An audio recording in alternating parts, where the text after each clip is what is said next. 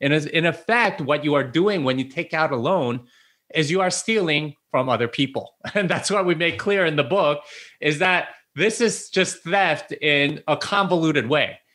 And and you can't just say, "Oh, you know what? That that's okay cuz everyone else does it." Cuz that is not that's still not right. It, whatever is wrong is still wrong. And uh, you know, they make it very difficult for you to figure out that you are actually stealing. And I and this is something I struggle with honestly because I have a mortgage, right?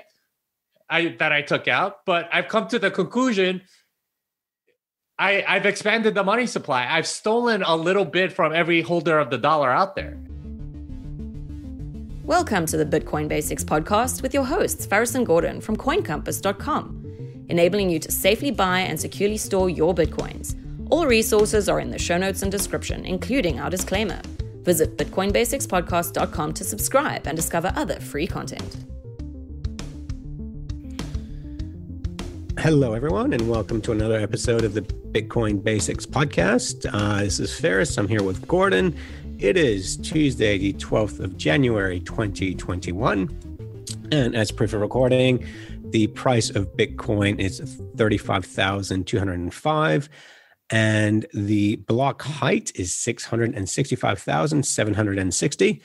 And we just had a really wonderful conversation with Jimmy Song. Um, we w- talked about Bitcoin. We talked about Christianity. We talked about um, politics, basically bringing in conversations that I never had. Um, it was really interesting for me to see these other facets of Bitcoin that um, touches our daily lives. Uh, Gordon, how did you find that chat with Jimmy? Oh, it was absolutely awesome. Um, and we, we did talk about Jimmy's book, Thank God for Bitcoin, but don't be turned off by that, whether you're an atheist, a Christian, agnostic, anything in between.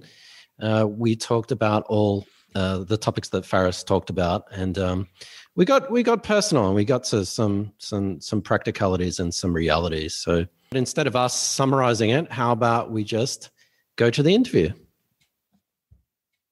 So, Jimmy Song, thank you very much for joining us. And um, I mentioned off camera that Gordon and I have been following your work since 2016.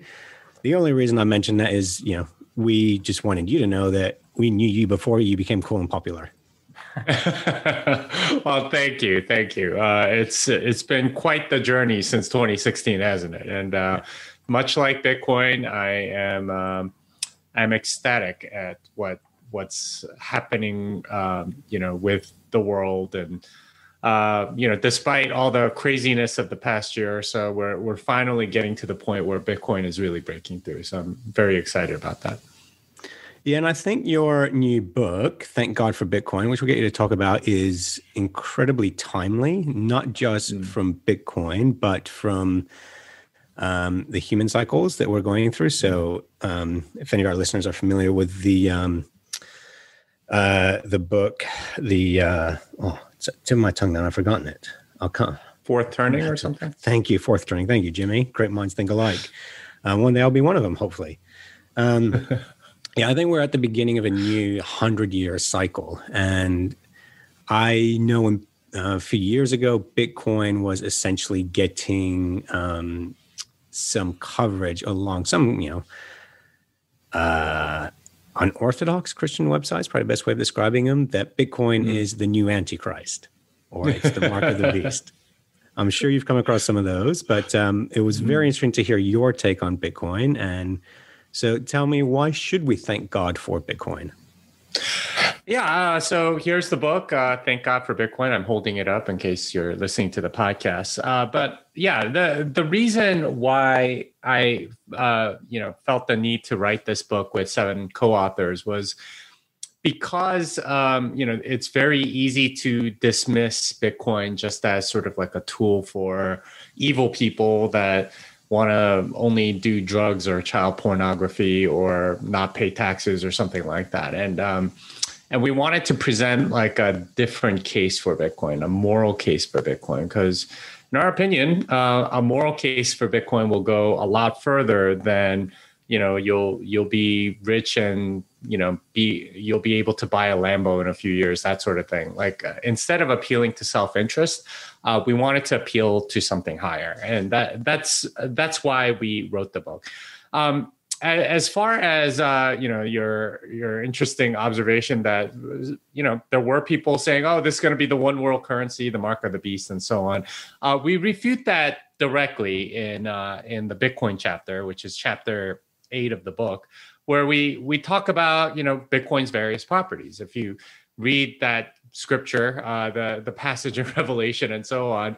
It's all about the uh, you know a system that gets halted because there's a central controller, and that's that's the main property of Bitcoin is that it doesn't have a trusted third party. It doesn't have somebody in the middle that can censor your transactions, that can uh, steal from you through inflation, that can um, you know confiscate things because they think you're doing something evil, and so on. So um, in, a sense, it's the exact opposite of that one world currency that's prophesied in Revelation or whatever. It's it's very much its opposite. It's the antidote, and it, and we make that case in the book that you know if you if you really think hard about money um, and what it actually is and what it what it's meant to be, um, you'll you'll come to the re- realization that Bitcoin is just better money, better at what it's supposed to do, how it's supposed to do it and uh, from a moral perspective, just uh, much more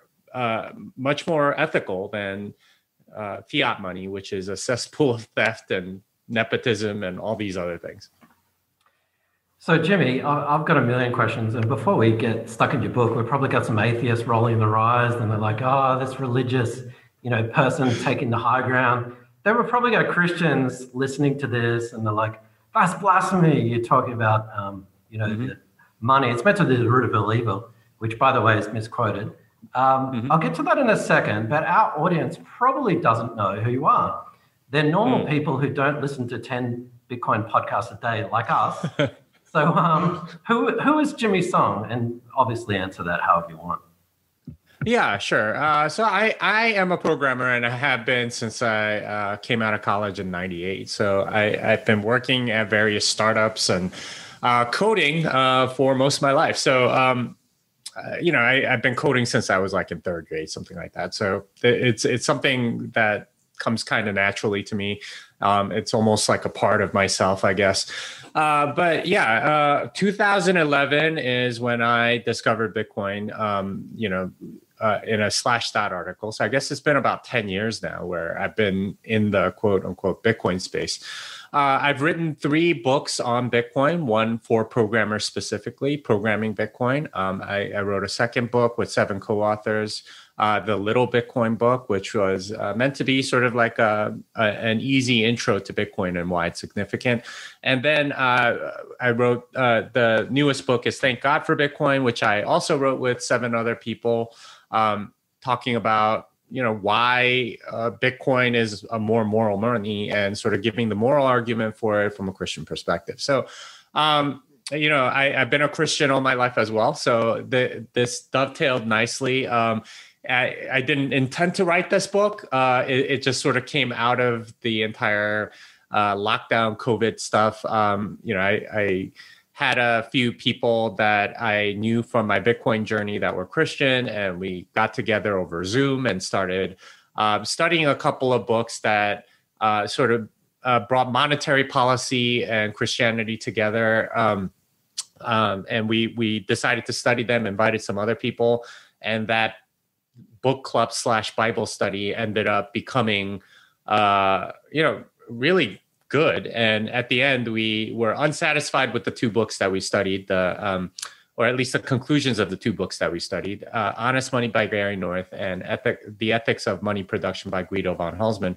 And at the end, we were like, okay, we got to publish a book that brings Bitcoin into this because these two books, while really good, they didn't take into account Bitcoin at all because they were written either before Bitcoin or uh, or when Bitcoin was very early. So they didn't really know about it. And we wanted to make that argument, and that's what we tried to do with this book. Oh, awesome! Uh, I I love honest money, except for the last chapter when they go. Uh, we need to get back to the gold standard. So you know, we need to lobby yeah. government. We need to make all these laws, and it's like, yeah, and that's you know, without blowing our trumpet, that's the thing about Bitcoin is that you can just opt out. You can you you mm-hmm. don't need permission. So um, for those perhaps unfamiliar, what is wrong with the current system? So what's wrong Oh. with fiat money? Yeah, there, there's just so much wrong with it. But uh, but you know, you you ask people what money is, and they can they'll usually tell you in terms of what they can do with it. Uh, you know, I get paid uh, when I work, and uh, they deposit a paycheck into my banking account, and you know, I can go use it to buy goods and services from various people, and so on.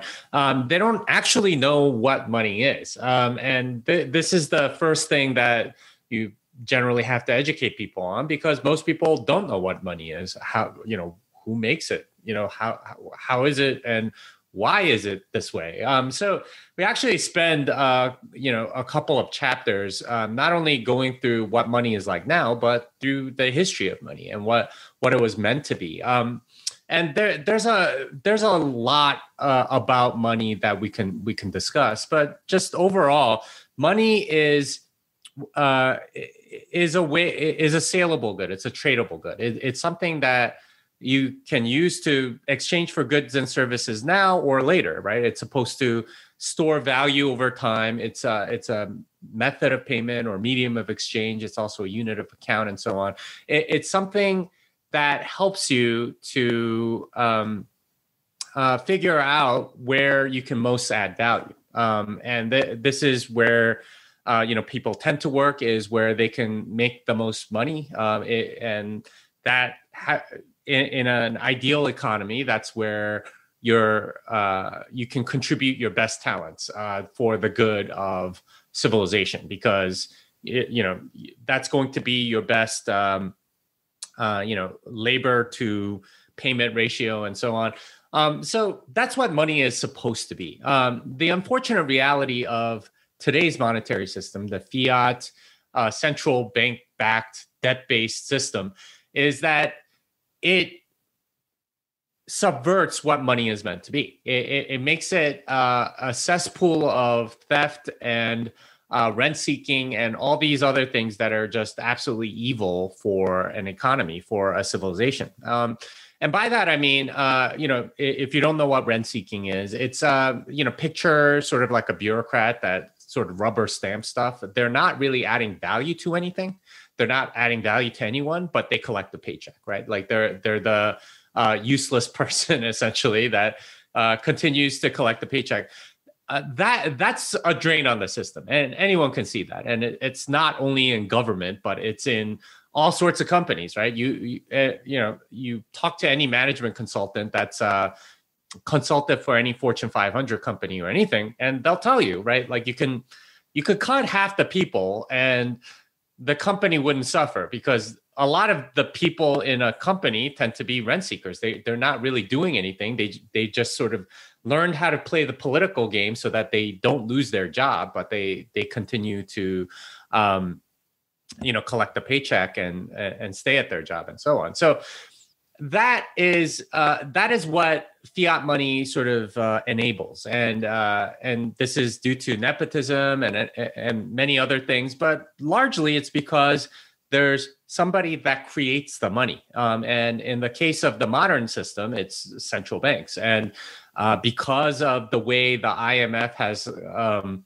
sort of enforced uh, certain things and uh, created low, uh, you know, lent out to you know distressed countries and so on. Pretty much every country and every major country in the world has a quote unquote independent central bank that's not answerable to government uh, to to government, but they they print the money uh, whenever they want in the form of debt. Now that uh, that causes all sorts of incentives that we don't really learn about at school. And if any, if you know anything about it, it's usually oh, you know, they're they're uh, trying to keep the economy afloat and uh, make sure that everyone's employed and so on. Uh, but you know, you you actually study this thing and you realize that it, it is a giant drain on the entire economy, um, and it it brings forward consumption and and it's uh, all based on debt. So you're you're essentially kicking the can down the road uh, in many ways and bringing consumption forward and uh, you know being enslaved to the debt that you're incurring on yourself. So Um, that's essentially the system, and it, it as a result of all of that, we get all sorts of moral consequences, uh, which we you know go through in chapter six of our book. Right, it makes people very high time preference or impatient or uh, what you would call um, maybe materialistic or um, you know short tempered or thinking only about today or having sort of that YOLO FOMO mentality. Um, and you know there, there's a lot of different consequences to that, but a lot of the societal ills that we see today can really be traced back to the money supply and how you know the equation or the um, you know uh, the free market has been um, manipulated in many ways by the presence of a money printer, and uh, and that makes makes everything a lot worse. And uh, and our call in this book is if we return if we go towards Bitcoin, if you opt out towards Bitcoin. Um, what you're going to see is a lot of changes, um, and eventually it'll change all of civilization uh, once once we get to something like a Bitcoin standard.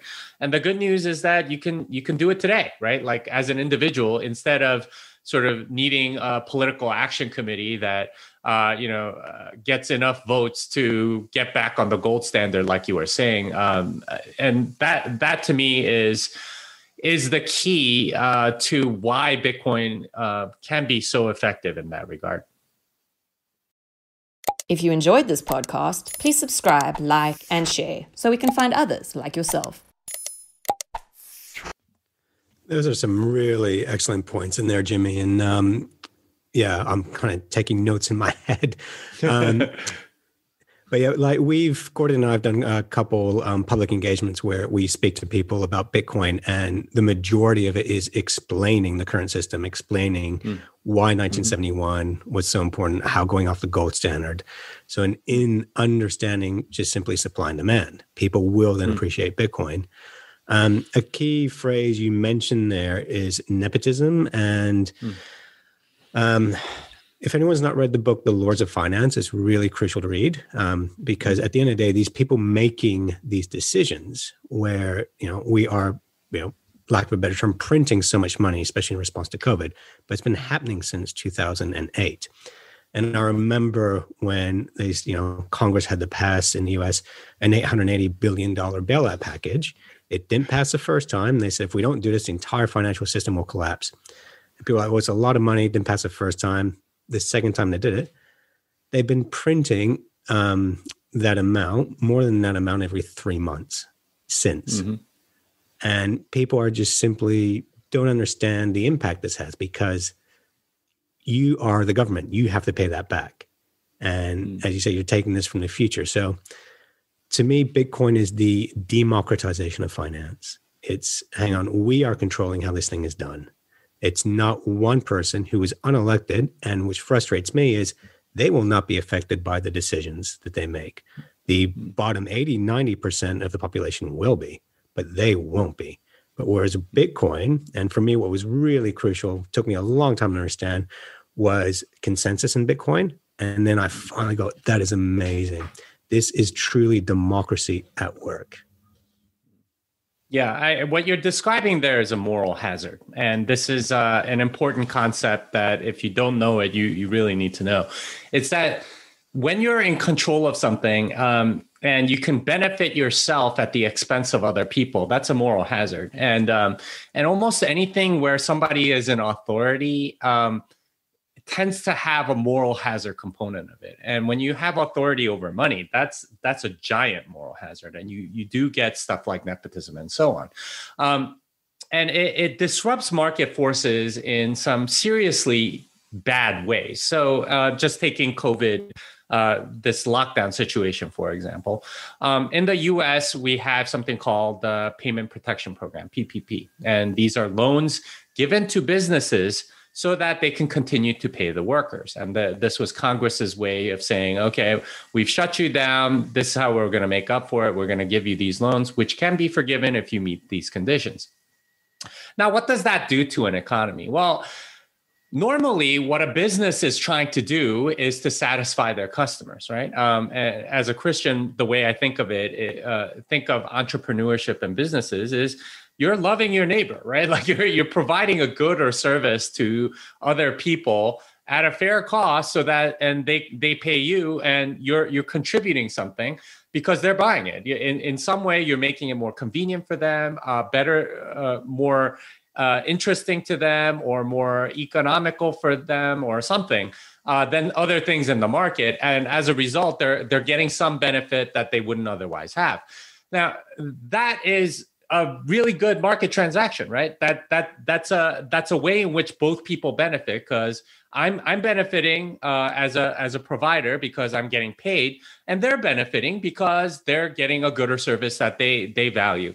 So I mean that's how the market is supposed to work. But when you add these PPP loans that could be forgiven, what changes? Well, first of all, um, those businesses now no longer care as much about their customers. It's not like they completely not care about the customers anymore, but who's paying them? Well the government's paying them. The government is giving them money.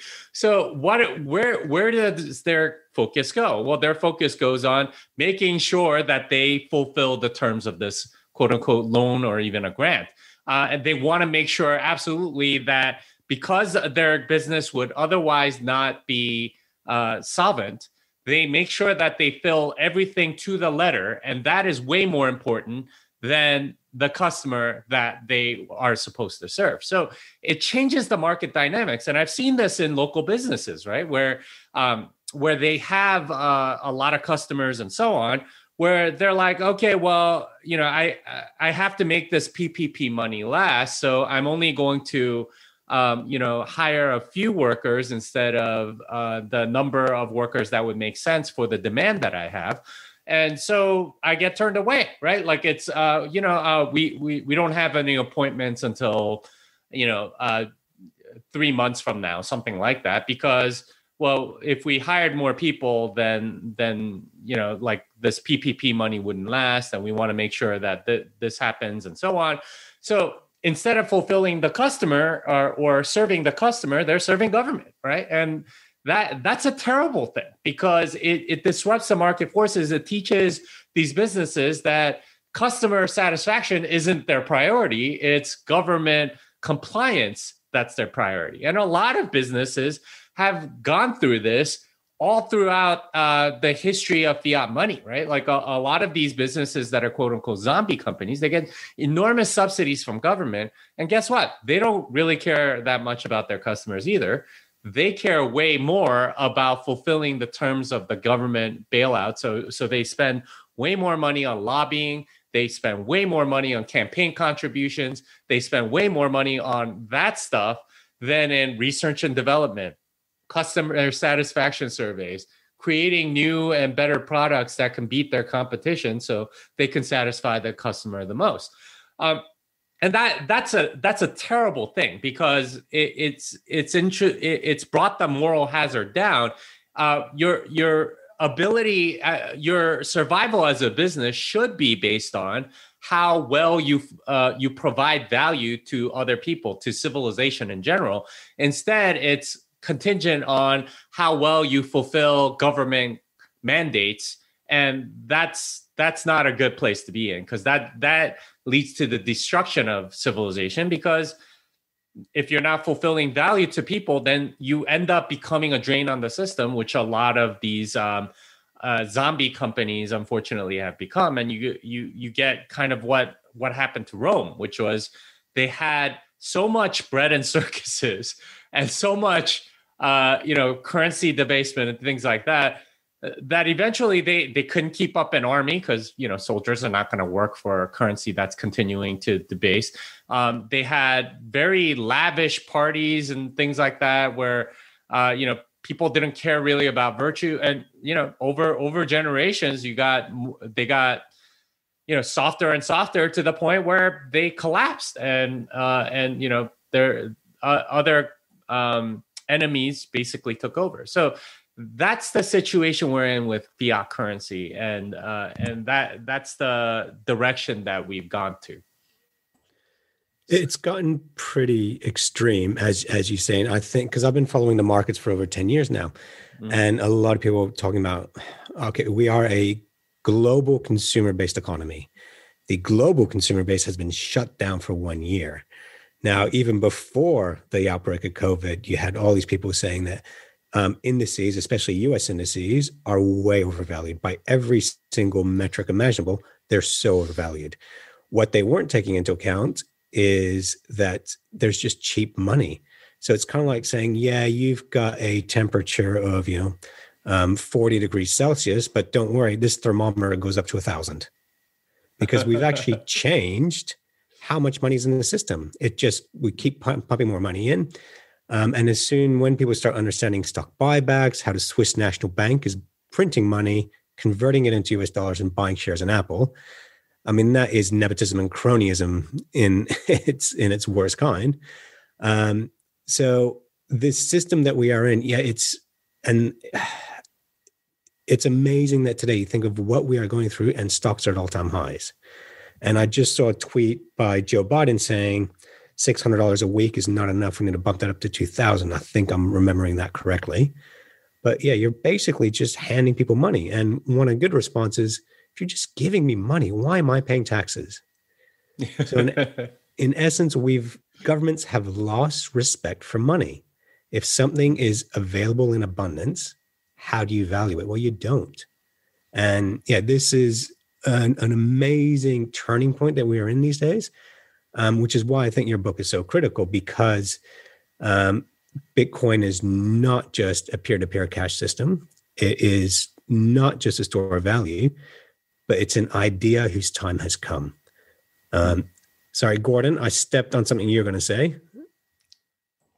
Oh, it's okay. Uh, I, I enjoy the conversation, but I was actually trying to take it back to perhaps a more personal note. And mm. Jimmy, you talked about compliance and how local businesses are more inclined to comply with the laws and regulations rather than looking after customers.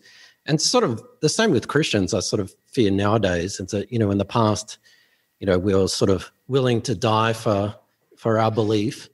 But you see sort of now in that people aren't even willing to perhaps even go to church mm. or uh, do something, some sort of civil disobedience. And I think we've we've lost that. And there may be Christians listening to this saying, well, you know, uh, Bitcoin is internet funny money and whatnot. And I'd, I'd ask them to listen to your podcast and read the book and listen to our podcast. But they may still feel that. But every time they go to the bank, every time they take out a loan, every time they create debt, they're actually contributing mm-hmm. to the system if you take it to the nth mm-hmm. degree. So whether you believe in Bitcoin or not, uh, by opting out of the system, um, you're actually um, lessening the control and the grip on on government, as as you guys were talking about. Um, the government's printing money out of thin air, so you've got a you've got a money, whether you believe it or not, with a hard cap of 21 million coins. You got no central bank, no one can print it to infi- infinity, and it's not just an economic and we we see the social effects of of what's happening you know the massive unemployment and um, all the knock-on effects. I mean I, I get really quite upset and quite angry people think that lockdowns are good and all that kind of stuff and saving lives. And it's like well look at all the anxiety and, so, and suicide and so anyway getting off into a tangent but why should someone like a christian why should they be interested in in buying Bitcoin? Yeah, uh, uh, for a lot of the reasons that you said, uh, and one of the arguments that we make in the book is exactly what you said, which is that all uh, you know, money printing doesn't just happen at the central bank level, right? like where where they issue debt. So the way it works is. Um, um, let me let me just give you a little bit of a history lesson for your uh, listeners. So um, right now, uh, governments can deficit spend. And this wasn't really true in the past, right? Um, so if you have a budget of 4 trillion and you have tax revenues of 3 trillion, where do you get that extra trillion dollars? Um, in the past, what you used to have to do was to get people that had a trillion dollars to loan you the money. And um, unfortunately, that would cost a lot of money, right? The like if if I had a trillion dollars, uh, and that's that's the wealth I have, I would charge you a lot of interest because I would be without the trillion dollars to go buy buy things and and so on. I think um, you know there was an English king that tried to borrow, and he had something like a two hundred sixteen percent annual rate of interest because he wanted to fund the war and they they were like well you know the, these things don't generally work out so they they charged an enormous amount of interest so that um, you know, within six months they would at least make the money back in uh, in the in interest before before any and then anything afterwards would be gravy or whatever. Now, the way the current system works is that extra trillion dollars, um, they do sell it on the open market. They're called uh, bonds. Uh, so in, the U.S., these are uh, treasuries. So they they usually have a yield of something like one or two percent, something like that, and they they sell it out on the market. And for various reasons, a lot of other central banks buy them or whatever. Um, and they might sell, I don't know, two hundred billion dollars worth. Well, where's the other eight hundred billion? Um, this is where the central bank steps in and says, We are the lender of last resort. So they go and buy the $800 billion dollars worth of Federal Reserve notes in exchange for money that they just print, right? Like this is how money comes into existence. It's through debt, right? It's uh, so technically the federal government owes the Federal Reserve $800 billion now for that particular year. Um, now, when that when that comes due, what they do is they just roll it over uh, to another thirty-year Treasury or some something like that, and that uh, and they can kind of keep this going as long as they keep expanding the money supply. And this is something that's happened continuously since 1971. Uh, current uh, uh, federal deficit, I think, is around 27 trillion dollars in the U.S um, which is kind of crazy because that's greater than the entire M2 money supply, which is around 19 and a half trillion. So the the money continues to expand. So that that's at the federal level, but that's not the only level at which money expands, because you also have commercial banks. You have uh, uh, who who lend to businesses. So a business wants some money, so they'll issue a bond or something. These are called corporate bonds, and they might be at three or four percent. Um, and uh, and you know they they issue them. Uh, the bank can get loans at one or two percent from the Federal Reserve. So three or four percent, one or two percent. They borrow one or two percent. They lend out at three or four percent. They they make the make make the difference. And because of the reserve requirement, they borrow one or two percent. Uh, some amount of money they can lend out 10 times that much although now the reserve requirement is completely done so they, they can lend as much as they as they want at 3 or 4% so what they end up getting is essentially uh, they they're printing new money through new debt, right? It the the money that they're uh, using to buy these bonds also comes out of nothing. Uh, it may come out of some people's savings, but they're not usually happy with three, even three or four percent. They they want uh, they want seven eight percent. So they're they're um, you know they create it out of thin air and they lend to these businesses. Now there there's more. Even happens at the retail level. If you go to the bank and you want a mortgage, well, what happens? Uh, do, uh, you you want to um, uh, at least in the U.S. right now, a thirty-year mortgage is about three percent. So, um, say you're buying a house for three hundred thousand um, dollars, you have a down payment of sixty thousand dollars. So, two hundred forty thousand dollars, you're getting a loan from the bank. Let's just call it even quarter million dollars. Um, you're getting that loan for a quarter million dollars, thirty-year term, three percent. Are is there anyone on the other end that wants to lend out three hundred thousand dollars at three percent over a term of thirty years? No, there like there are very few people that would take that because three percent is way too low. 30 years is way too long and they have no idea what your credit risk is. So instead, they print that money. They create that money out of thin air. The bank creates that money for your benefit. And because of the way that mortgage insurance works, the federal government guarantees that loan using Fannie and Freddie. So every like for the bank, it's risk free to loan it out as long as you fulfill these requirements or comply to the standards that the federal government sets. So even at the retail level, we are creating money. That that's money that came out of nothing. And this is happening all over the economy. And now, of course, when you pay it back, you know that that money contracts or whatever. But all of that is happening all the time, right? And we're complicit in this. We are creating money out of nothing. We are expanding the money supply. And what happens when you expand the money supply is that you're diluting the savings of everybody else. So whoever has the dollar um, now has a little bit less. In the in the last year, the M2 money supply in the United States went from 15.5 trillion to about 19.5 trillion. That's about a 30% increase over the past year. From a monetary expansion standpoint, your your do- if you had you know a dollar that was one over 15.5 trillion of the entire US dollar money supply. Now it's one over 19.5 trillion. It's been diluted by 30%. And this happens with every single loan. And we are all complicit in it. And in effect, what you are doing when you take out a loan is you are stealing from other people. And that's what we make clear in the book is that this is just theft in a convoluted way.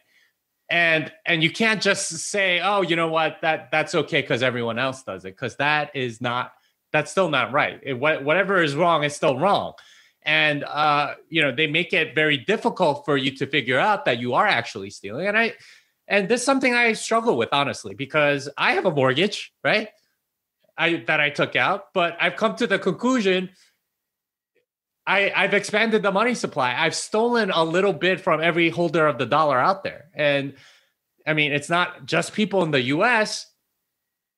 Most, uh, a lot of dollar holders are in third world countries in, in, in the central banks of those countries. I'm not just stealing from people here, I'm stealing from people all over the world. Now, it's not very much, it's a fractions of a penny or whatever, but I'm still stealing. Doesn't make it right that I because I'm stealing a tiny amount from other people. And you know, as a government, we're stealing way more. Uh, you know, even companies are doing that. Other other countries are doing so, and so on.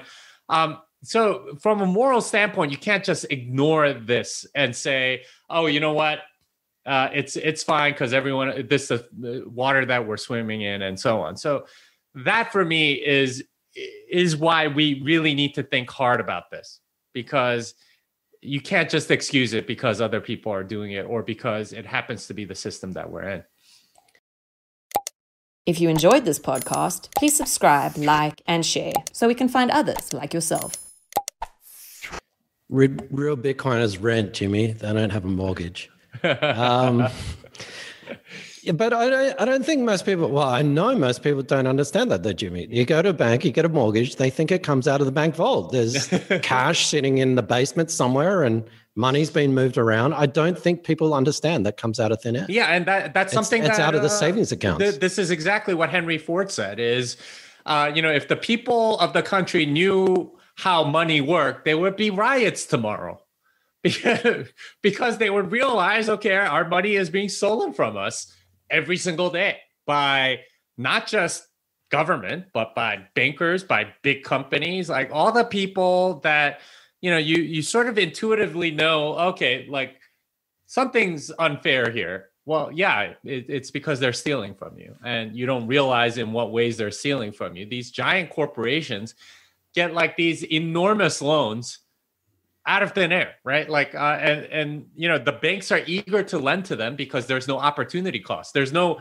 money that they're taking from the vault and giving to them. It's just they create the money. So doesn't make it doesn't matter if they make one loan or a hundred loans. It's it like there's no opportunity cost. You don't have to choose among like five different companies that uh, that want a loan. If all five meet a certain criteria, they lend to all of them there's no pool of money that they can they can lend out. Their reserve requirements completely gone at this point. And to be truthful, it was gone a long time ago because they they would just back up the reserves through the Fed and and so on. So it's been like that for a long time. You know, everyone's up to their eyeballs in debt because they can be.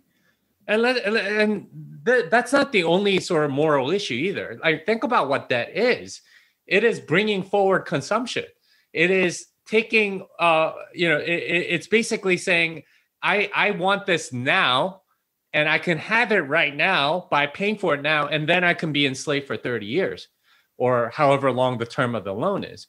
Whereas the biblical way the the more uh, character building way of doing things and ask any parent this is what you want your kid to do is to save and like work for it. And then finally, when you get to the goal, and now you can have the satisfaction of having worked for it. Now you have it, you've earned it. Instead, it is bring bring it. That is the opposite. It's bringing forward consumption and then paying it off and enslaving yourself for a long time.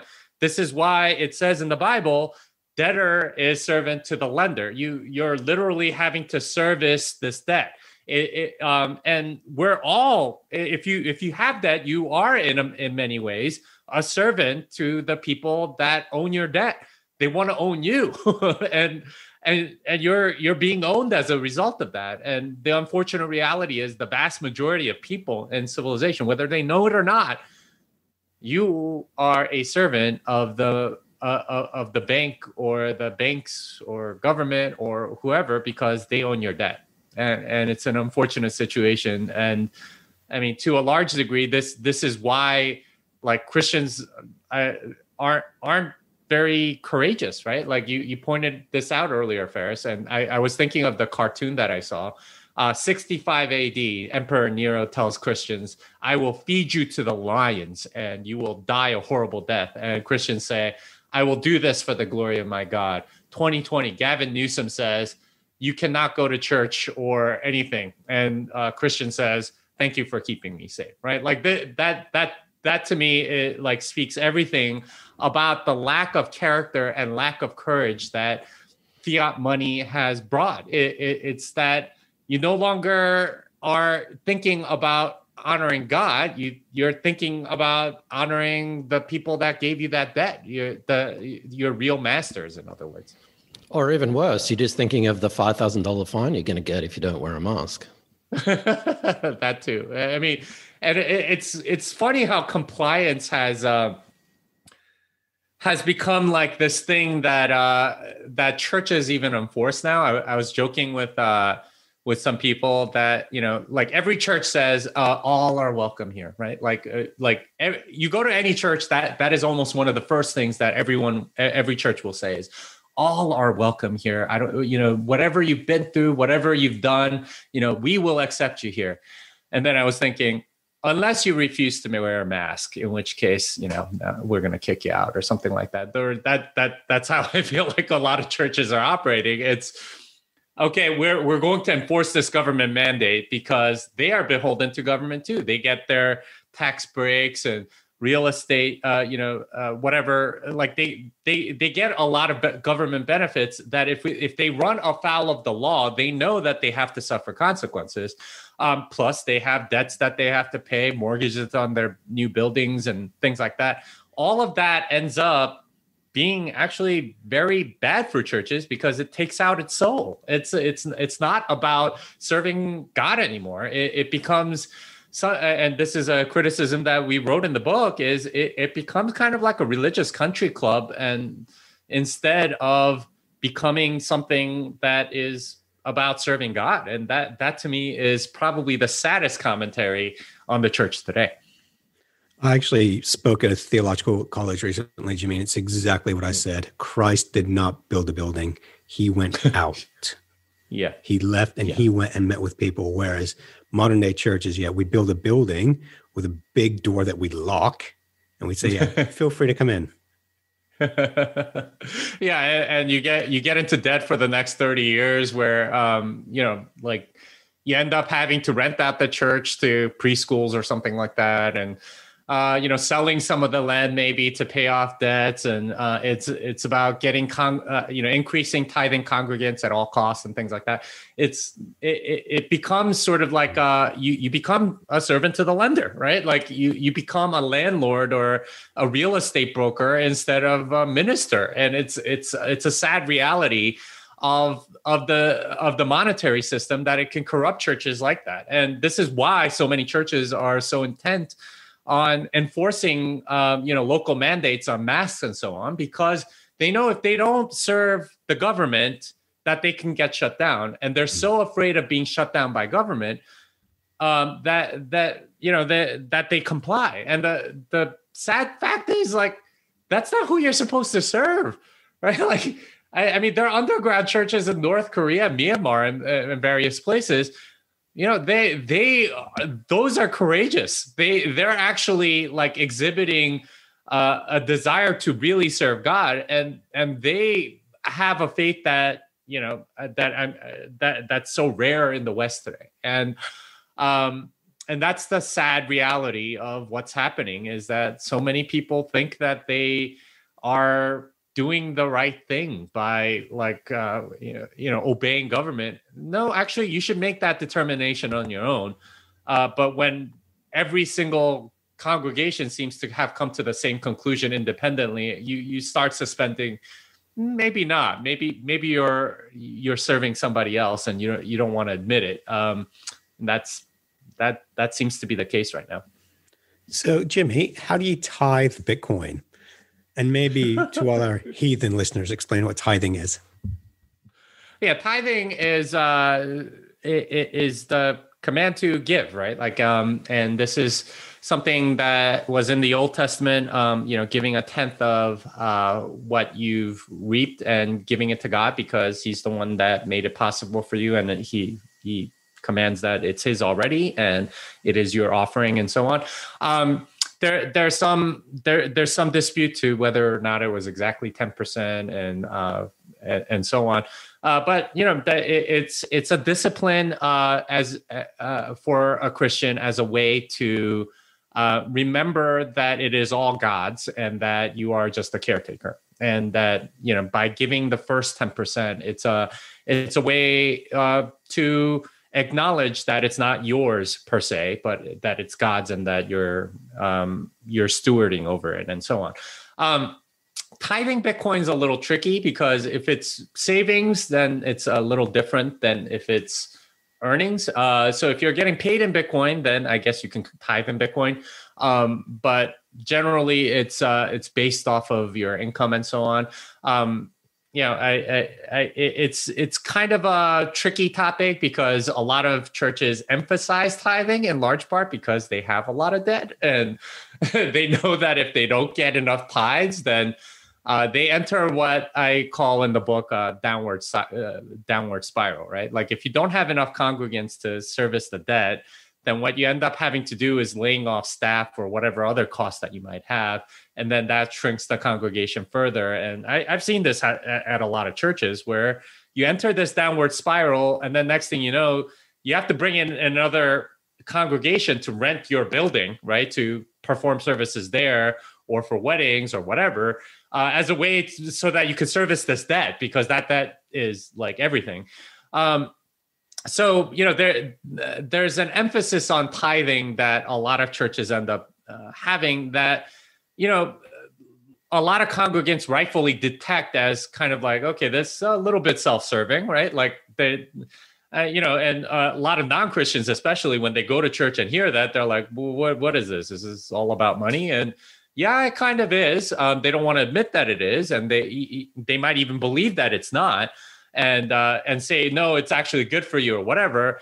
Uh, but given the debts that they have, that's almost something that they have to believe. So it's it, um, for me, I, I, I have some conflict over it because I I know that there are, especially at the beginning of this coronavirus stuff a lot of congreg uh, the the churches knew okay if they're we're not they're not coming into the building we're going to have trouble collecting money and and you know um nearly every sermon i heard was you know at the end of it you know we uh we want to make sure that you're giving um during this difficult time and blah blah blah. And it, it was like okay this seems interesting. Um and i like that that that's kind of the situation or the squeeze that you put yourself in when you're in a lot of debt is that you kind of have to put those things in front of maybe a word that the congregation actually needs to hear which is that jesus is the hope. And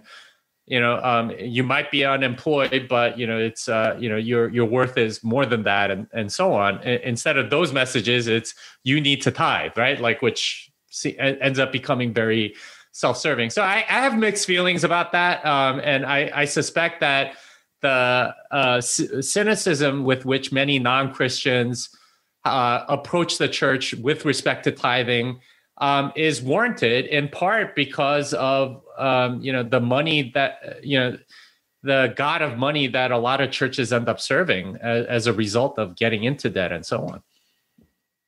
I, I, understand the reality of churching. You know, churches mm. have maintenance costs and that sort of stuff. But uh, I can understand why people are so cynical. You know, churches buy these massive auditoriums and all this the art equipment and running Mm. tracks and theaters and all that kind of stuff. And it's like, Basketball well- courts, yeah. yeah, Boston, we, we've got $10 million worth of property. Uh, we need to have every eighth sermon about tithing. So that's probably why. So, uh, I mean, I was brought up in, in church, and, and let's get down to it, that, um, you know, money was evil. Uh, Greed is bad. Uh, as, as Christians, uh, we should love God, but um, uh, the love of money is, is the root of all evil. So, is, is that some of the pushback, perhaps, as to why Christians maybe aren't getting into Bitcoin? Yeah. Uh, so here, here's um, here's where uh, you know I describe the Christian view of money as either too high or too low, and what I mean by that is uh, on, on one extreme, there's a tendency to dismiss money altogether, right? This is the idea that oh, money is beneath me, right? Like you know, I don't, I don't uh, like the, that's too worldly, and you know, it's yucky, and they feel dirty every time they touch money, and I don't blame them, right? Fiat money is very dirty, and there's a lot of ugly things sort of like uh, wrapped up in uh, the current monetary system, um, or it's too high, right? There, this is the sort of like greed that you're talking about, where you know people will do almost anything for money. Where to the point where if they can get paid a hundred dollars more per, per week, they'll they'll go switch jobs and do whatever because uh, because that's such a priority for them. And uh, and in a way it, it makes their decisions. Like one, one of the things that I, I've uh, I've talked to a lot of couples at church young couples at church where you know just like talking about children or something like that. It's like hey uh, you know are you thinking about having a kid? They're like yeah but you know we're too early in our careers and we can't afford it. So and and you know I, I'll be like okay so what what are you actually saying to me? Right? You're saying that if you had enough money that would be enough to take care of the kid. So what are you trusting in then? You're trusting that the money would take care of the kid. You're not trusting that God would take care of the kid or that you would take care of the kid or that uh, you know your family would be able to uh, provide enough love for the kid. You are trusting that the money would take care of the kid. Who's your God? Right? Um, and the the sad reality is it's both too high and too low. Uh, in in like sort of like um, Bible studies or prayer requests or whatever, we tend to push that money and make it as if it's too low. But in actual reality, how we behave, what we do, and how we act, it's way too high. It, it, it's all about you know making more money and like uh, you know one one of the thing one of the criticisms that we put in the book is you know think about the phrase "it's just business." Right? Like people say that to justify almost any manner of sin in any business transaction. It's oh, it's just business, you know. Like uh, yeah, it's it's fine that I screwed this person over or did unkind and uncharitable things because it's just business. It's fine. It's like well, what? You have a different set of uh, moral rules for when you're dealing with money. Who's your god, right? Like so. So for me, um, like thinking about money uh, as too high or too low is unhealthy. Money needs to be in the right place, and it's somewhere in between. And I, I, I gotta admit, it's it's kind of hard because, in a sense, what fiat money does is it makes you love it. Uh, I, we call this in the book um, the monetary Stockholm syndrome, right? Where the very thing that enslaves you makes you love it in in some weird way, uh, and it's because it's uh, you know fiat money has this tendency to make everything a zero sum game. In order to gain, you have to screw somebody else over. Um, whereas with uh, you know when you have abundant money, when you can print any money, it's it's a zero sum game. When you have scarce money, then it's a positive sum game. You you're providing value to other people and growing civilization and so on. So when it's a zero screwing other people over, or you you um, you feel like you have to do that in order to get ahead and so on. So ultimately, all that is to say that the right place for money is putting it in its proper place. It's not thinking too high of it or too low of it. It's recognizing for what, what it is. It's a great tool in order to figure out where you are adding most value to a civilization, to your fellow man, to other people, so that you can love them better, right? that that's part of uh, that's the second greatest commandment that Christ told us: love your God and love others. Uh, to me, loving others isn't just you know giving them hugs or whatever. It is providing a good or service to civilization that is uniquely situated towards your talents and your abilities and your experiences and your location and so on in a way that provides value to others and you're you're helping build them up and they're helping build you up that's what a community is supposed to be. Fiat money subverts all of that. And the unfortunate reality is it makes you think of money in a too high way or too low way. The proper role of money puts you in a position where you can love others in an effective way. And that that's where i think it should be and how do how, how do you do that, Jimmy, between the high and the low? I mean, as as Christian Bitcoiners, sometimes I struggle with that. I mean, you know, we uh, for me, I'm more interested in the technology, but let's be honest, you know, when the price goes up, you get a bit excited and you get a bit obsessed, and you know that's that's kind of natural. But the same in the technology as well. I'm I'm into programming as well, which by the way, I was going to take your course, but I won't dox myself as to why I didn't. Um, yeah, you do get obsessed and you get obsessed with Bitcoin and Bitcoin's going to save the world and Bitcoin's going to cure cancer, which obviously it's not. How do you sort of, how do you balance that? How do you, how do you sort of center yourself? Yeah. Uh, so uh, pretty much anything put in the wrong place uh, as a Christian, it, it, can become a god, right? Uh, and this is the sin of idolatry is um, putting things in the wrong place. And the unfortunate reality is, is that with the current fiat monetary system, you almost have to serve fiat money in order to uh, in order to almost survive right? Like uh, you uh, otherwise you can't get a job you can't you you can't make money. And um, you you have to play by the rules of fiat in order to make fiat money um, thankfully bitcoin is starting to change that but you know most of civilization is still running on fiat money so it has fiat rules and it has uh, fiat compliance and fiat um, mentality and values and uh, morality and all, all of that. So getting out of that, I think, is is a challenge, and uh, I, I'm not going to lie, I struggle with it a lot too. Um, as far as specifically getting obsessed with Bitcoin and um, and sort of uh, justifying, uh, you know uh, like ignoring everything else at, at its behest, um, that's something that we should always watch out for. Um, it's possible that you may be obsessed. I, I, mean, you don't need me to tell you that there are a lot of pastors that are obsessed with growing their congregation or church and neglect their family, right? Like that. That's like a typical um, Christian thing. Is if you're a pastor's kid, you end up messed up because the pastor didn't end up raising you very well because they, they were so concentrating on. Uh, uh, on their congregation or whatever. Uh, so it's possible to take any good thing and obsess over it too much. And this is uh, where personal discipline and uh, your relationship with God comes in. Is you you have to have a solid foundation for your beliefs um, and for having uh, you know the discipline of uh, of being in a relationship with God to the point where you can put things in the right place, in the proper place, instead of putting it too high or too low.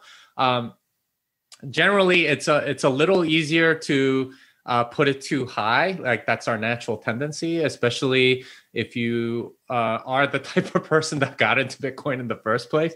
Uh, but you know, and uh, sort of uh, you know, pu- pushing money down a little bit, I think uh, comes with you know experience in bitcoin. I, have noticed for example like um you know i used to be really obsessed with bargains right? Like and and finding ways to save money and uh, my my wife calls me a cheapskate and all that stuff.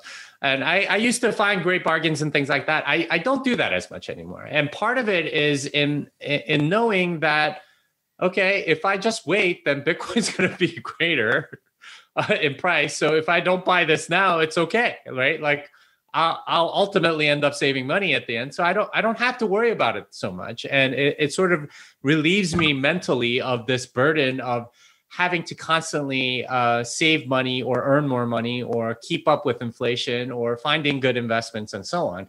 Uh, and it leaves more room for other things. So um, by getting into Bitcoin, it, it it does sort of take some of that relief off. Now, it, it's okay to get excited, I think, to that the price is going up and that there's more adoption and so on.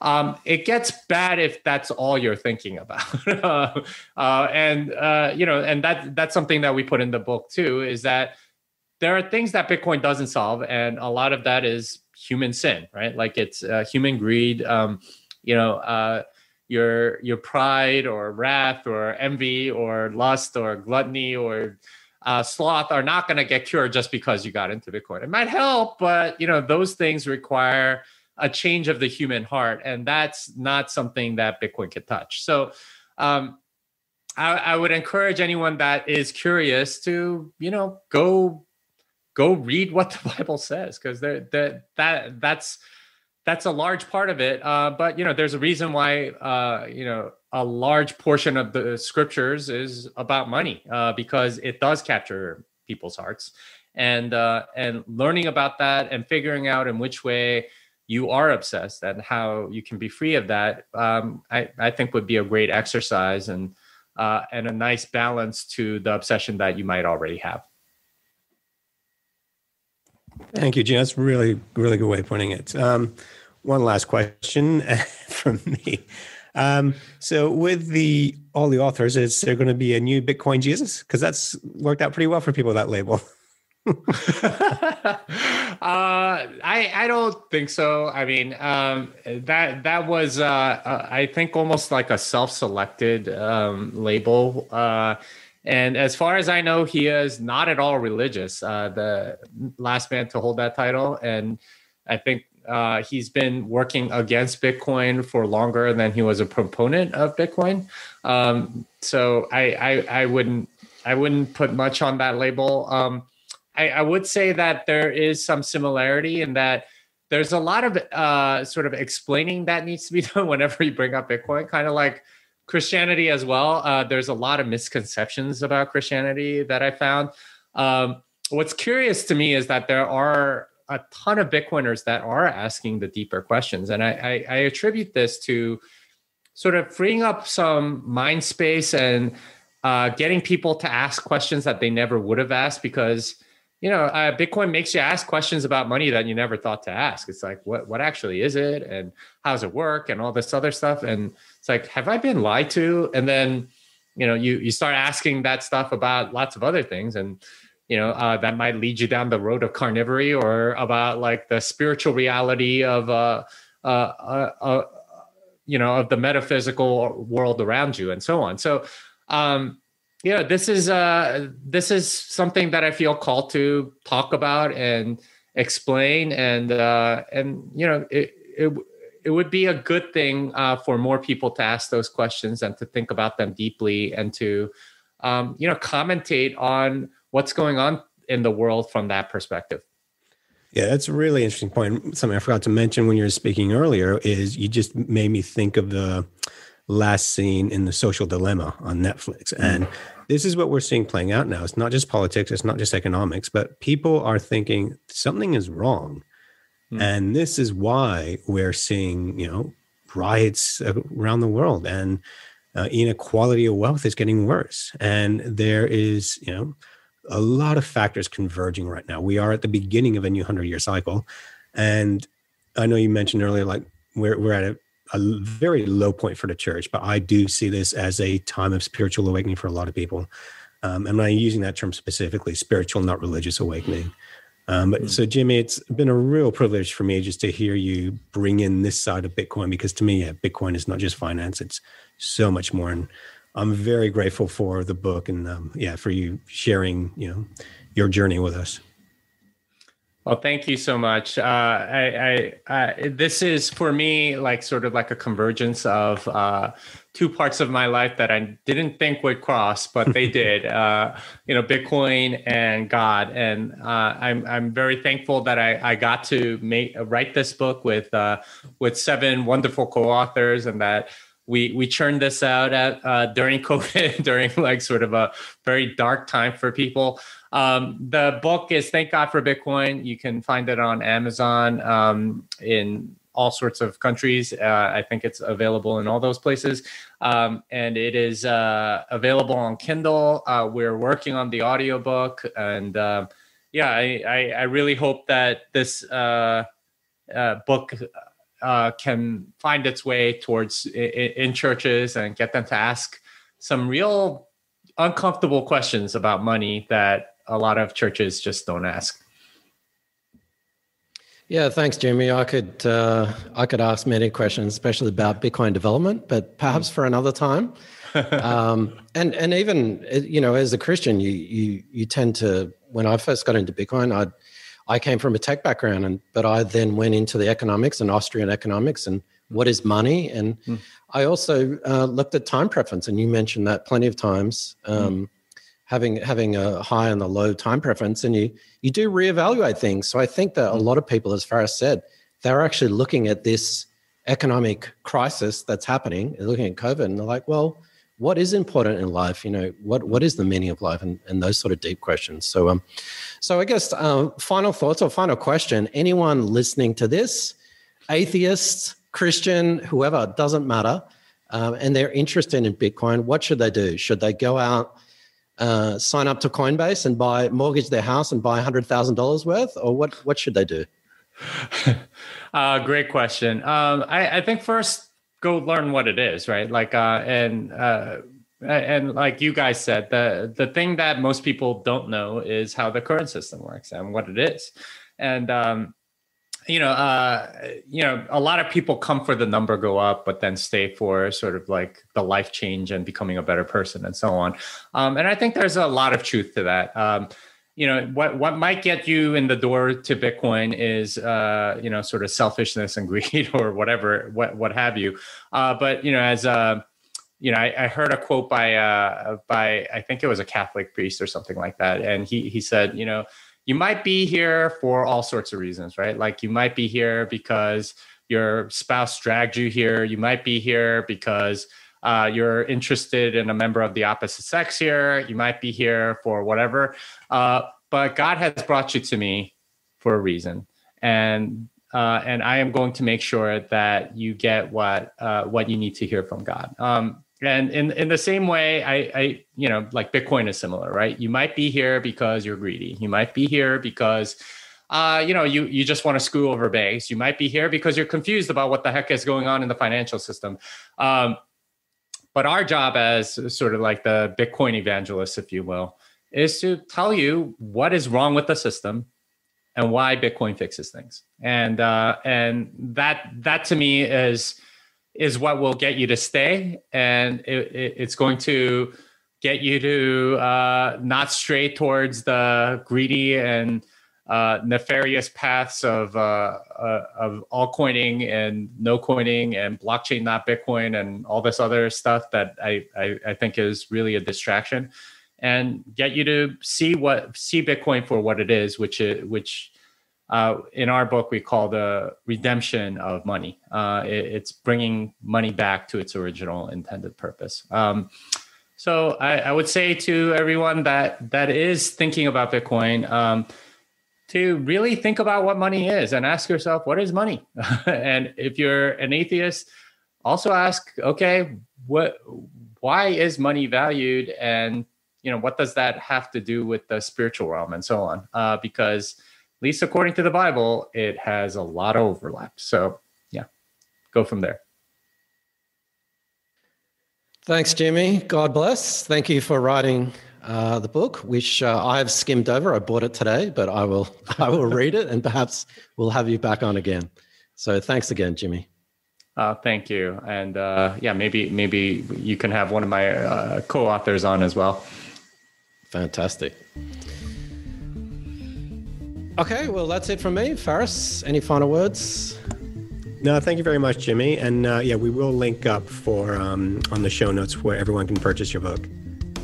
Awesome. Yeah, highly recommend it. Great. Thank you. Thank you. If you enjoyed this podcast, please subscribe, like, and share so we can find others like yourself. Thanks for watching or listening. Please visit coincompass.com slash free to register to our socials and discover other free content. Subscribing, liking, and following helps this content remain ad free. Until next time.